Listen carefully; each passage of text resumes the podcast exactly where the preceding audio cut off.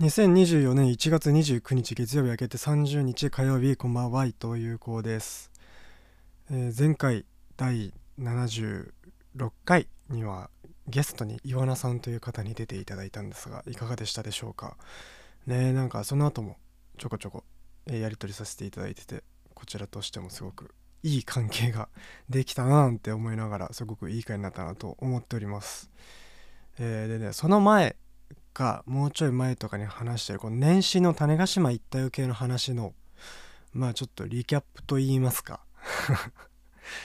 そのねまああのまあ簡単に言うと僕が友達の地元の種子島の方に誘われて遊びに行ったんだけどその友達が風邪をひいてしまい体調崩して熱出ちゃって結局一日も遊べずその向こうのご両親とその島を案内してもらうっていうすごくこうイレギュラーな話があったんですけどそれを経て彼らが、えー東京に遊びに来ているからまだオーストラリアに帰るまでもうちょい時間があるからちょっと一日ぐらい会って遊びましょうみたいな話になりまして今度こそはこう体調万全にねみたいな話をねしてで池袋で会ったんですよ。うん、で僕は午後から参加したんだけど彼らは男女2人なんだけどもその2人は先にサンシャインシティで買い物を服を買うからなんかそれを適当にプラプラしてるから、まあ、着いたら教えてみたいな形で「はいはい」っつって。で夕方手前ぐらいにね僕も着いてさ。で連絡をして「今どこにいるんだ」っつって。でここのサンシャインシティの、え1階だったかな？その1階の、えー洋服のフロアにいるから来てって「あ行きはい」って言って。でまあ一回行くんだけどそのあそういえば店の名前聞いてないやとは思いつつ。で1階に行って、まあ、適当に見れる範囲で覗いているかないないかなをやってたんだけどまあそんなねショッピングセンターの中で一軒一軒回って全部見て見つかる確率なんてもんはすれ違いも含めたらかなり低いもので。でなんかそう構造上駅から直接行くとあの1階と感じる部分が B1 だったりする建物だったので B1 なのかななんて思いながら B1 に下がってでも来ないからでメールをしてもなかなか既読がつかない。じゃあもう一度電話をしようっつって電話をしてね。で今あのもしかしたら君ら B1 にいるかもしれないと思って B1 に行ってみたんだけどもいかがっていうことを言ったら「いや1階だよ1階だよ」みたいな感じになって B1 なんて言ってないじゃんみたいななって「いやそれはそれは知ってるんそれは知ってるんですよ」って。いうそれは知って一回見た上でなんですよっていうそのだから店の名前を言えやっつでも言っても分かんないでしょっていうわけ。いや言っても分かんないっていうか言ってもらわないとっていうねことになりまして。ちょっと険悪な雰囲気でその日は一日始まってね。そのこと。あようやく会ったんだけど「あ久しぶり。おお」つって「今日風邪ひいてないのさ。あ好きに」っつってちょっとちょっと風邪気味みたいな「お前いつも絶好調じゃねえな」って話になって。でまあまあまあまあってねあのもう一人あのオーストラリアで一緒にサッカーとかをやってた人がいるんですけどその人にも来てもらおうっていうことになってて4人で会おうみたいな話だったんでその人を待ちつつなんかこう適当にお店を見てねあの僕はその次の週ぐらいにあのオーストラリアで一緒に住んでたその親戚の子供たちと会う予定があったから何かしらこうねやっぱりまだ稼ぎはないども親戚の子供に会うとなったら何かを貢ぎたいものじゃないですか。だからこう何か好きなものないかななんて思いながらそういうショップをね回って買えるものあるかなみたいな感じをやってたらその人が来て「お久しぶりです」っつって僕は本当その人はうんと2年とか3年とかぶりで向こうで一緒にサッカーのなんかね地域の大会みたいなのあったんですけどまあ言ったらその小猿の大会みたいなのあるじゃないですか。なんかそれをやろうみたいな話になってた一緒にサッカーをしてた方なんですけどその人と会って。でまあちょっと年代が上の方だから、まあ、その人が仕切ってくださってでどどこ行こうかみたいな。でじゃあバッティングセンター行くみたいな。バッティングセンターかカラオケかなんかしたいよねみたいな話になってでバッティングセンターもう僕は本当野球とかしたことないわけ。で正直スポーツもサッカーはしてたから長い間してたからまあ普通くらいのあのなんていうんですかプレーはできるんだけどまあ一貫性運動神経がないんですよ。でもう他の球技はもうもっぱらダメでで道具使う系テニス野球だったりあのバドミントンとかあの辺はもうほんと無理でもうゴルフも当たんないのボールが止まってんのに。で結構もうその球技系はめちゃくちゃ苦手だから、まあ、バッティングセンター行ってもなんかこう、ね、みんなでいるから楽しいは楽しいんだけどその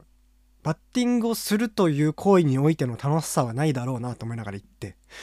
んでみんなでこう代わり番号しながらその交代なんていうの回数券みたいなの買ってみんなでそれを回しながら使ってたんだけどそのバッティングセンターで90キロとか100キロとかそんな感じだと思う。90キロから120キロぐらいまでがマシンが何個かあってまあじゃあまず最初90キロぐらいからやろうかなんて言いながらその一緒に行ってたその人たちはみんなそのだからサッカーやってたから別に野球とかやったことないはずなんだけどもうバカスカ当てるわけ。でまあそのミートが良い良くないとか良いとかは置いといてまず当たるわけそのヒットするわけよ。でも何何何と思いながらなんかそれが普通なのかなみたいな。なんかその小学校の時の体育の授業で順番待ちしてる時間みたいな、あのー、ことを思い出してねなんかこうみんなが飛び箱どんどん飛んでいく中自分の番が近づいてくるっていう。でまあおおむね止めないだろうみたいなことを思いながらねあの待ってたあの時間を思い出すぐらいの感じで。でバッティングセンターやってさもうまあまあ当たんなきゃもうスカスカバカスカ当たんなくて。なんだけどまあ何十回かやってるとちょこちょこ当たるようになってきて最後の方はうんなんつうんだろう。その当てようと思って当ててないんだけど、まあ、大体こんな感じかなぐらいがこう予想が当たって当たるぐらいの感覚にはなってきて終わったんだからなんかまあまあまあ悪くはなかったかなみたいなことになったんだけど。でも自分家のね目の前にあんのバッティングセンターが。でも全然行ったことないからなんかこれが行ってみてもいいかなと思いつつそのなんかボールをバットで打つだけで400円取られるってどういうことなんだろうってちょっと思ってしまったりとかしているのでまあちょっとそこのね あの感覚は見つめ直しつつなんですけども。でその後カラオケにまだ時間があったからなんか夜ご飯して帰ろうっていう話だったんだけどもうちょい時間があったから1時間ぐらいカラオケをしようみたいになってでこうみんなさ4人でこう1曲ずつ回して歌うじゃん。それも。バッティングのバットを回すように。でさその自分がこれはもうほんと俺の個人的な考えでしかないんだけどあの仲のいい仲のいいっていうとまたちょっとあやふやだけどだからその自分の本当の好みとか本当に好きなこととかをこう伝え合ってる仲のやつと一緒に行くカラオケは何も気にせずにあのただ好きな曲とかまあお互いが盛り上がることを知ってるからそういう曲を選んだりして歌うんだけどあんまその行ったことないとかあんまこういう曲的な趣味の分かち合いをしてない人と行く場合ってだからいわゆるなんつうんだろうな初対面の人に好きな音楽とか好きなアーティスト誰ですかって言われた時に自分が出す手札って本当の好きなものだなかったりするじゃない？なんかその2列目を持ってきて安牌を取りに行くみたいなことするでしょ？なんかそれと同じで選曲もすごく安牌を選んでしまう部分があったりとか。あなんかこれはおそらく最近のチャートに載ってたからこれの方がいいかなとか。なんかその流行ってるからここの曲歌っといた方がいいかなとか。なんかその変にアルバム曲行ってもさ俺しか楽しくないからそれは良くないじゃないそれは。なんかそういう感覚というか別にそんな気にせず自分の好きなの歌えやめんどくせえっていう意見ももうもうわかるし俺も自分で自分にそう言うんだがまあまあいかんせんそういうわけにはいかずね。まあでもなんかその中にはジェネレーションギャップみたいなのもあったりとかしてさその年上の人があラッドウィンプスかな？のなんか昔の流行りの曲とかを歌うんだけど俺は点で分からなくて通ってなかったから。まあ本当に「君の名は」ぐらいなんです深海系のラッドビンプスしか通ってこなかったからあの分からずともまあいい歌だなって思ってたらその一緒に行ってたその2人はめっちゃ知ってて盛り上がったりとかしてあれ1個しか年違うはずなのになんて思いながらね。なんか僕の守備範囲が狭いだけなのか何なのかみたいな感じになって。でまああのおおむね楽しくカラオケも終わりましてみんなで最後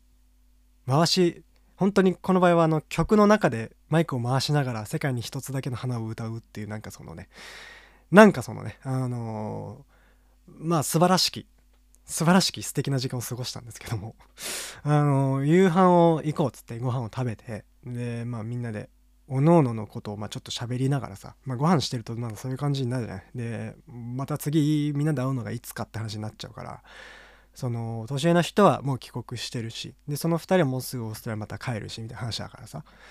でまたねっつってあの夜になってまだその彼らは23週間ぐらいいるのかな日本に。だからそれまでに会おうねなんて言いながらでも絶対連絡来ないだろうなって思ってね。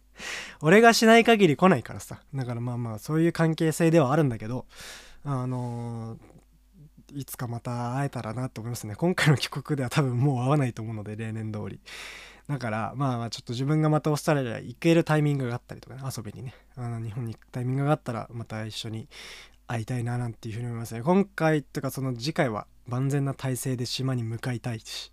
遊びに行きたいなって本当思ってますよ。でつい先週ねその向こうのご実家から、えー、僕の実家に安納芋が届きまして大量の段ボールいっぱいの。でもうそのご両親からのそのお母さんの方とあのメールがつながってるからあのみんな万歳じゃなくてごめんこれで許してみたいなことを書いてあっていやそんなこと本当に思ってないからごめんなさいみたいな。あのねそのこっちがもう申し訳ないというかこういうことをね何て言うの？だってこうやってメディアで一方的にしゃべるっていうことこの本当に小さいけどもされどメディアではあるからなんかそういった場面で僕が一人で一方的な、えー、一方通行の場所で喋ることで結構加害性は増してしまう部分がどうしてもあるのでなんかそこでなんかその発言する番組において発言することをあのー、そのまま僕があの恨んでるって思われたらどうしようと思って全然そんなことないんですよ。めちゃくちゃ楽しかったしまた行きたいなと思っているのでこのお芋たちも美味しくいただきたいと思います。えーとね次回の78回が2月にあるんですけどもその辺ではねちょっと来週から福岡に行きますのでキングヌーのライブにね行くしその番組のジングルで喋ってくれてる一輝くんっていう方ねあの京都の僕のオーストラリアの高校で一緒に学校帰ってた人なんですけどその人と一緒に